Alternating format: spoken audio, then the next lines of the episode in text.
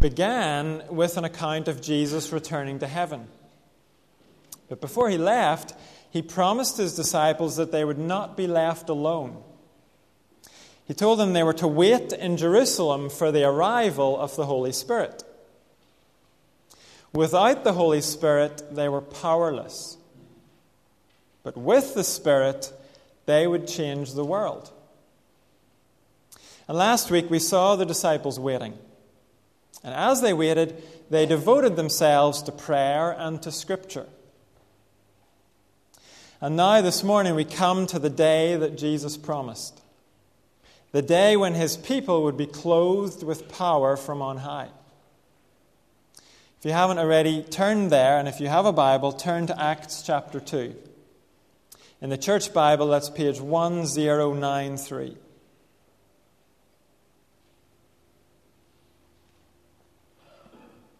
Two things happened on this day the Holy Spirit arrived and Peter preached a sermon.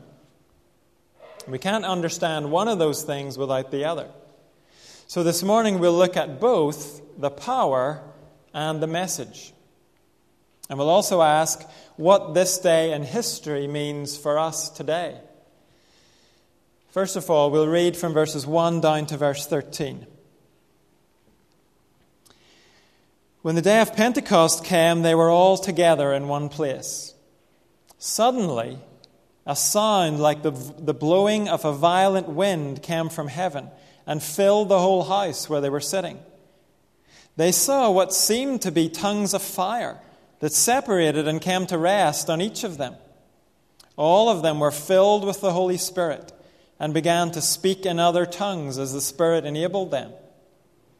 Now there were staying in Jerusalem God fearing Jews from every nation under heaven. When they heard this sound, a crowd came together in bewilderment, because each one heard them speaking in his own language. Utterly amazed, they asked, Are not all these men who are speaking Galileans? Then how is it that each of us hears them in his own native language? Parthians, Medes, and Elamites, residents of Mesopotamia, Judea and Cappadocia, Pontus and Asia Phrygia and Pamphylia, Egypt and the parts of Libya near Cyrene, visitors from Rome, both Jews and converts to Judaism, Cretans and Arabs. We hear them declaring the wonders of God in our own tongues. Amazed and perplexed, they asked one another, What does this mean? Some, however, made fun of them and said, They've had too much wine. the church receives its power. This event is known today as Pentecost. But actually, the day of Pentecost existed long before the Holy Spirit came. It was an annual one day Jewish festival. And it was celebrated every year on the 50th day after Passover. Pentecost means 50th. Jesus was crucified at Passover. Then, after his resurrection, he spent 40 days with his disciples. So, Acts chapter 2 takes place about 10 days after Jesus returned to heaven.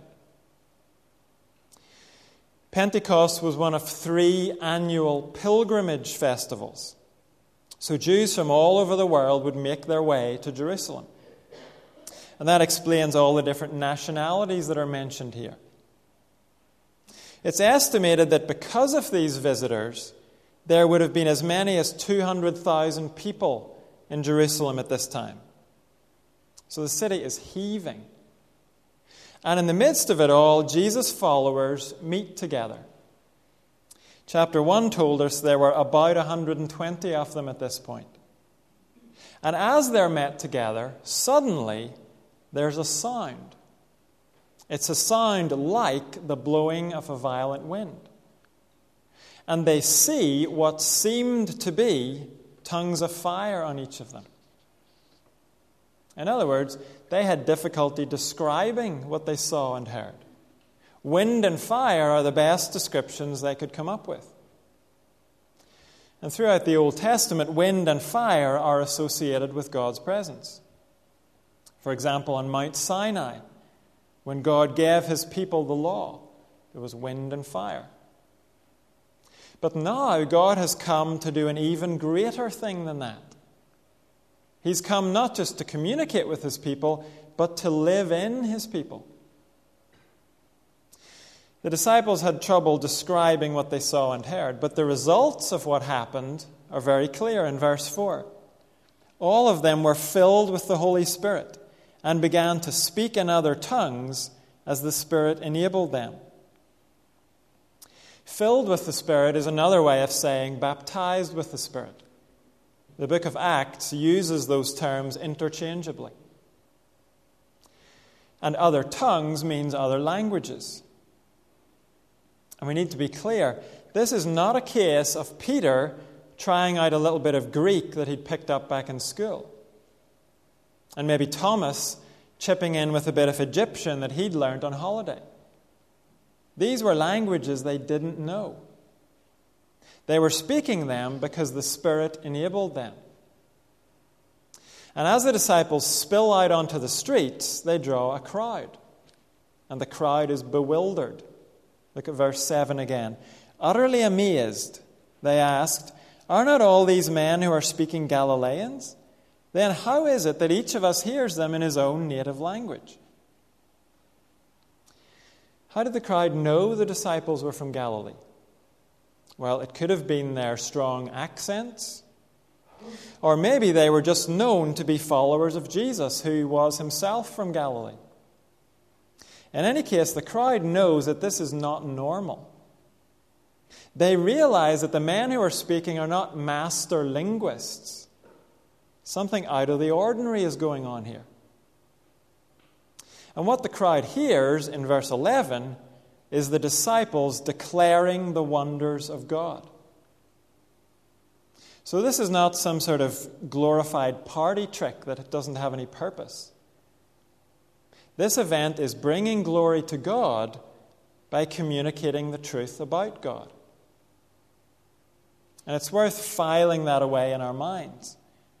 The Holy Spirit is not into party tricks. He doesn't just do unusual things for their own sake. His aim is always to bring glory to God. That's a helpful test of whether something is truly from the Holy Spirit.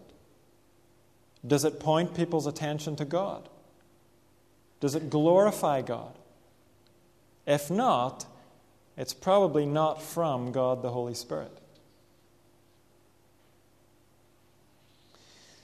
Commentators point out to us that this event in Jerusalem is a symbolic reversal of the Tower of Babel. You might remember what happened at Babel. It's recorded back in Genesis chapter 11. At that time, we're told humanity spoke one language. And they came together to try and build a tower up to heaven. In their pride, they wanted to make a name for themselves rather than glorifying God's name. God responded by confusing their language so they couldn't understand each other. And from that confusion came division among the people, and then the scattering of the nations across the earth.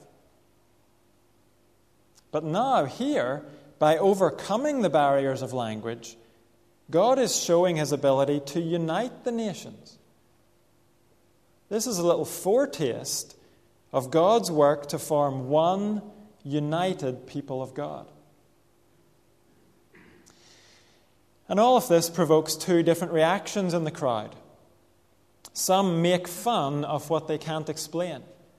They say the disciples are drunk, even though there's no indication that they were acting drunk. But others in the crowd are genuinely looking for answers. And they ask in verse 12, What does this mean? In other words, what's the bigger explanation for this? We know something significant is happening here. What is it? And at this point, Peter steps up to give the explanation. In verses 14 to 41, the church announces its message. Look at verse 14.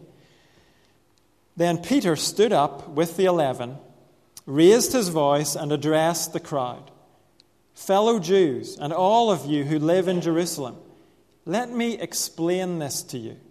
Listen carefully to what I say. These men are not drunk, as you suppose. It's only nine in the morning. No, this is what was spoken by the prophet Joel. In the last days, God says, I will pour out my spirit on all people. Your sons and daughters will prophesy. Your young men will see visions. Your old men will dream dreams.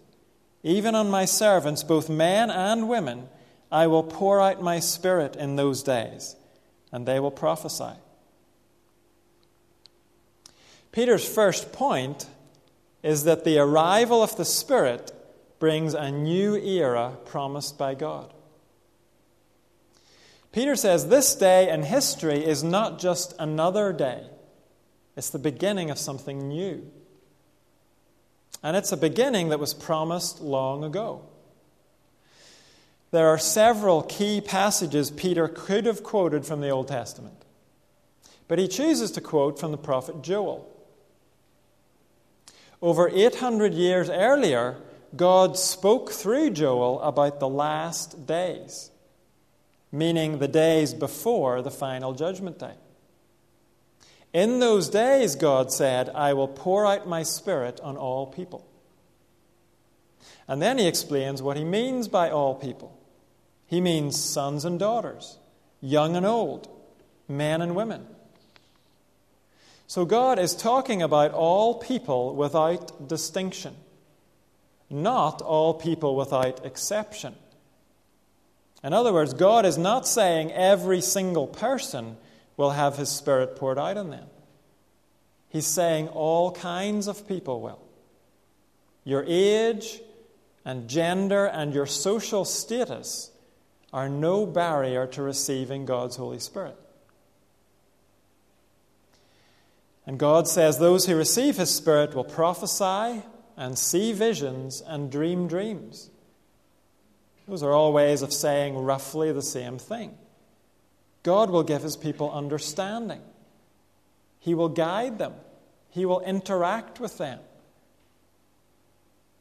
And isn't that what Jesus had promised? At the start of the service, we read from John chapter 16. Jesus promised that the Spirit would guide Jesus' followers into all truth.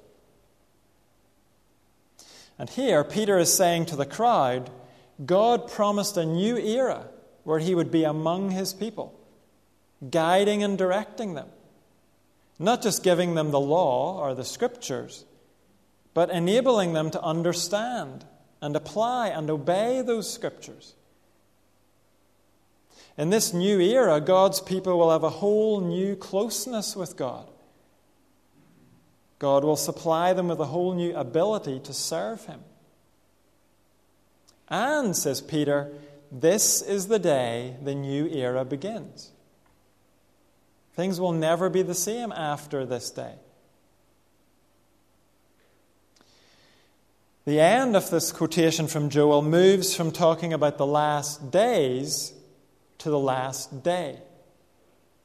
The last days will not go on forever, God says. Look at verse 19. I will show wonders in the heaven above and signs on the earth below blood and fire and billows of smoke. The sun will be turned to darkness and the moon to blood before the coming of the great and glorious day of the Lord. And everyone who calls on the name of the Lord will be saved. When we looked at chapter 1, we said the delay of Christ's return was an act of mercy by God. We often use the word awesome when we're talking about things that aren't really awesome at all. But the final judgment day will be a truly awesome day. These verses paint a picture for us of a world that's in upheaval. But in His mercy and patience, God has given us these last days to prepare for the last day. Verse 21 says that in these last days we have opportunity to call on the name of the Lord and be saved. Meaning, saved from the horrors that will come on that last day. The clock is ticking. This era of opportunity will not go on indefinitely. Now is the time to come and find forgiveness and find new life in fellowship with God. Not a God who's standing away up there on the mountaintop. Not a God whose presence is hidden away in a temple, but the God who lives in his people by his Spirit. Peter has a double reason for quoting these verses from Joel. He not only wants to explain that this is a new era, he also wants to explain who is Lord of this new era. You may have noticed that Jesus has not yet been referred to in this chapter. But verse 21 ended with the promise that everyone who calls on the name of the Lord will be saved. It's important to realize that in the Old Testament, Lord is a translation of God's personal name, Yahweh. And remember, Peter is preaching here to Jews. They're religious people. They're people who knew Joel's prophecy. they're people who were expecting the pouring out of God's Holy Spirit. But Peter wants them to grasp something they haven't yet understood. He wants them to see who holds the key to this new era. He wants them to see precisely what it means to call on the name of the Lord. It means responding to Jesus of Nazareth. In verses 22 to 36, Peter explains that God has made Jesus of Nazareth Lord of this new era. Verse 22 Men of Israel, listen to this. Jesus of Nazareth was a man accredited by God to you by miracles, wonders, and signs, which God did among you through him, as you yourselves know. This man was handed over to you by God's set purpose and foreknowledge. And you, with the help of wicked men, put him to death by nailing him to the cross.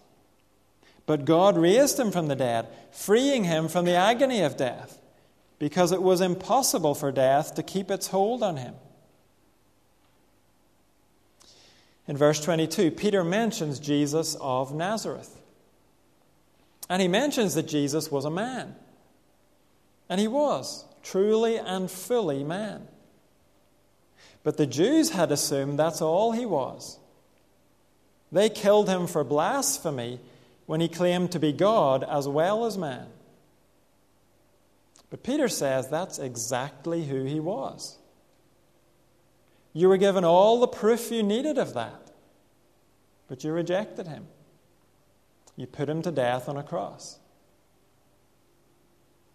Peter wants this crowd to realize they're guilty of a terrible thing.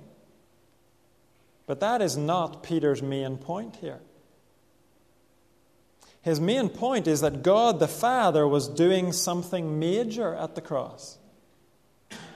Even Jesus' horrible death wasn't an accident, it wasn't a mistake. Verse 23 says, This man was handed over to you by God's set purpose and foreknowledge. Yes, the crucifixion was a great evil, but God also used it to work out his plan. God the Son came to earth to die. Later on, Peter will explain why he died. But here he goes on to say that God the Father raised him from death. And that resurrection tells us something about who Jesus is. To explain what it tells us, Peter quotes a psalm that was written by King David. Verse 25. David said about him, I saw the Lord always before me. Because he is at my right hand, I will not be shaken.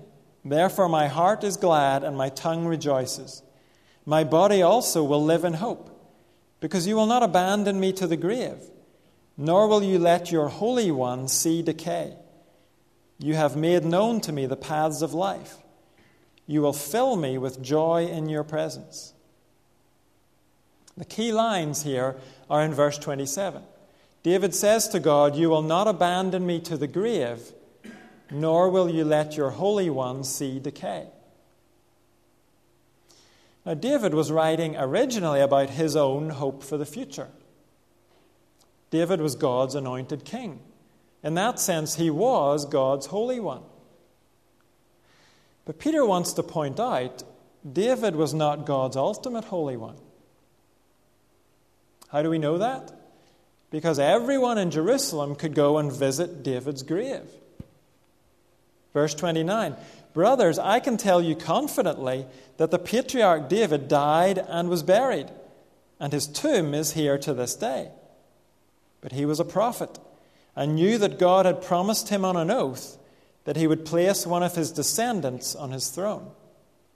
Seeing what was ahead, he spoke of the resurrection of the Christ, that he was not abandoned to the grave, nor did his body see decay. God has raised this Jesus to life, and we are all witnesses of the fact. Exalted to the right hand of God, he has received from the Father the promised Holy Spirit and has poured out what you now see and hear. David didn't rise from the grave. It turns out that God was speaking through David about his ultimate Holy One, the Christ. That's Jesus of Nazareth. God showed he was the Christ by raising him. And he didn't just raise him from the grave, he raised him higher still to the right hand of God. That's a way of speaking about the place of honor. The Father has raised his Son to rule. Now, Jesus is not sitting on an earthly throne. That will come later in the new heavens and earth.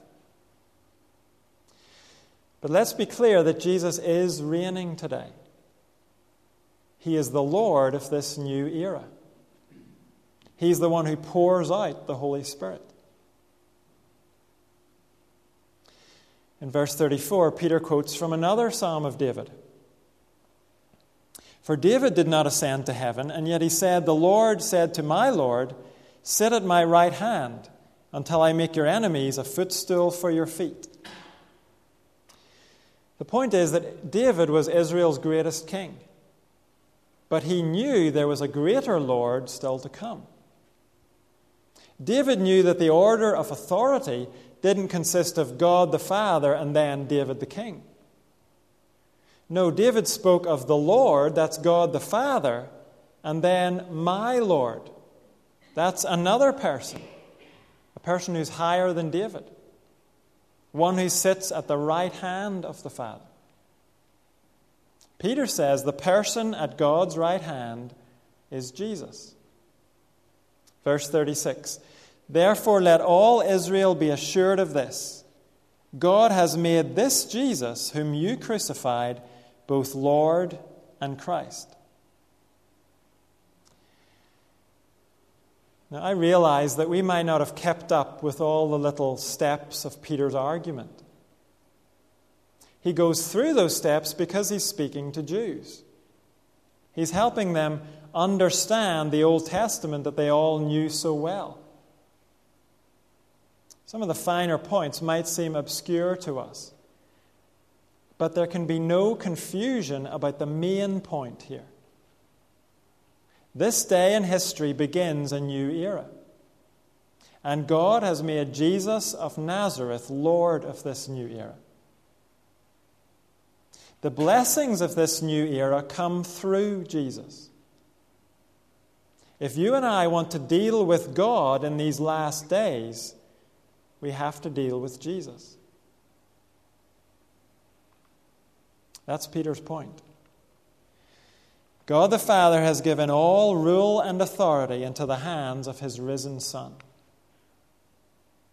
And as our passage closes, the message is that only through Jesus can we receive the forgiveness and new life we need.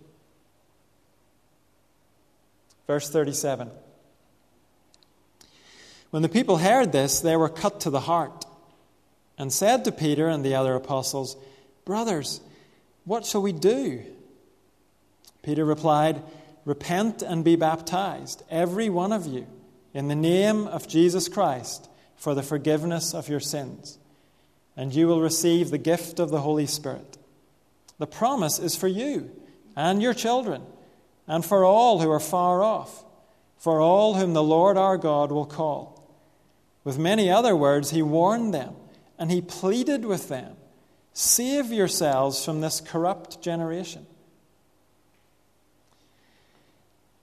One of the works of the Holy Spirit is to show us our guilt before God and our need for forgiveness. And as Peter has been speaking, the Holy Spirit has been doing his work. We're told that the people are cut to the heart. They are genuinely moved by what they've heard. They know they need to respond to it. And when they ask, What shall we do? Peter says, Repent, be baptized, and do these things in the name of Jesus Christ. First of all, he says, Repent, meaning turn from your sin and turn to God. That means turning to Jesus to the one who was crucified because of your sin. That's why God handed him over to those wicked men. That's why the Son submitted himself to the hands of those wicked men. He did it to pay the debt of our sin,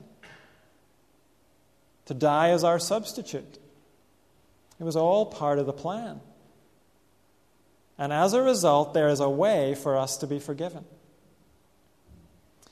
We often sing a song that says, On that cross, as Jesus died, the wrath of God was satisfied. For every sin on him was laid. Here in the death of Christ, I live. Forgiveness comes to those who say, I deserve death. But I put my trust in the one who died in my place. I can live because he died. It's often been called the Great Exchange. Jesus took the sin and punishment. You and I can receive forgiveness, and we can escape punishment. Peter goes on in verse 38 be baptized. In other words, show your repentance by making a personal public response. The point here is not that baptism causes your sins to be forgiven. No, it's repentance that leads to forgiveness. Baptism is a way of showing that we've repented, it's a way to go public about it. And these early Christians all did go public. There were no unbaptized believers in the early church. And in verse 38, Peter says, Those who do repent in Jesus' name will receive the gift of the Holy Spirit. So the Holy Spirit is not just for a certain kind of Christian. He's not just for those who've had some kind of higher level spiritual experience. There are not two classes of Christians spirit filled ones and then ordinary ones. No, all those who repent in the name of Jesus receive the gift of the Spirit. So, the good news, what we call the gospel, is that those who turn to Jesus receive both forgiveness of sins and the Holy Spirit. Both deliverance from our guilt and the power to live for God. We are doubly blessed.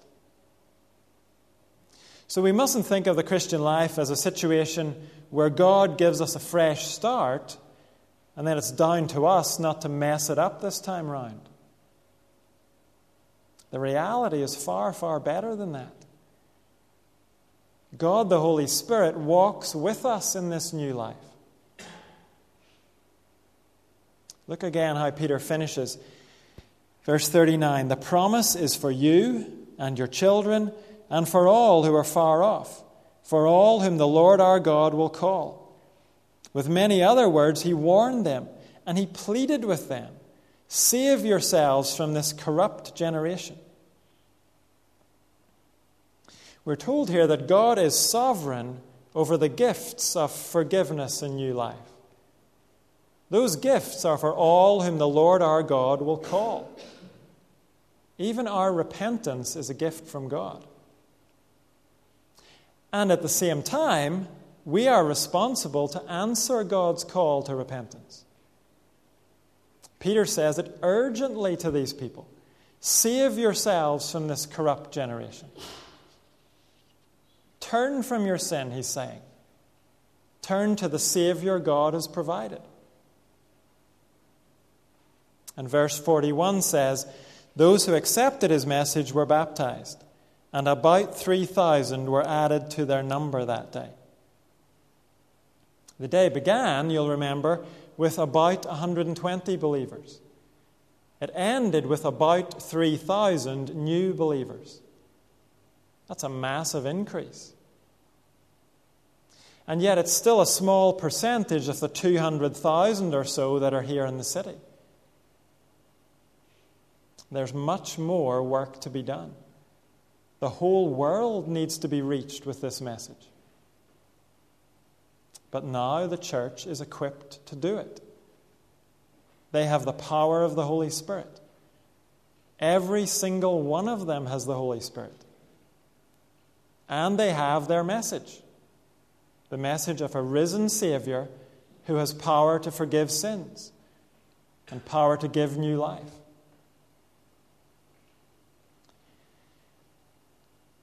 Acts chapter 2 tells us about a unique day. It won't be repeated, and we shouldn't expect it to be repeated. The Spirit has come. We don't need to wait around for spectacular events like wind and fire and tongues. The Holy Spirit comes as God's gift to us the day we turn to Jesus. The Spirit has come and we have our message. We don't need to try and figure out what this world needs to hear from us. We don't need a focus group to give us our big idea.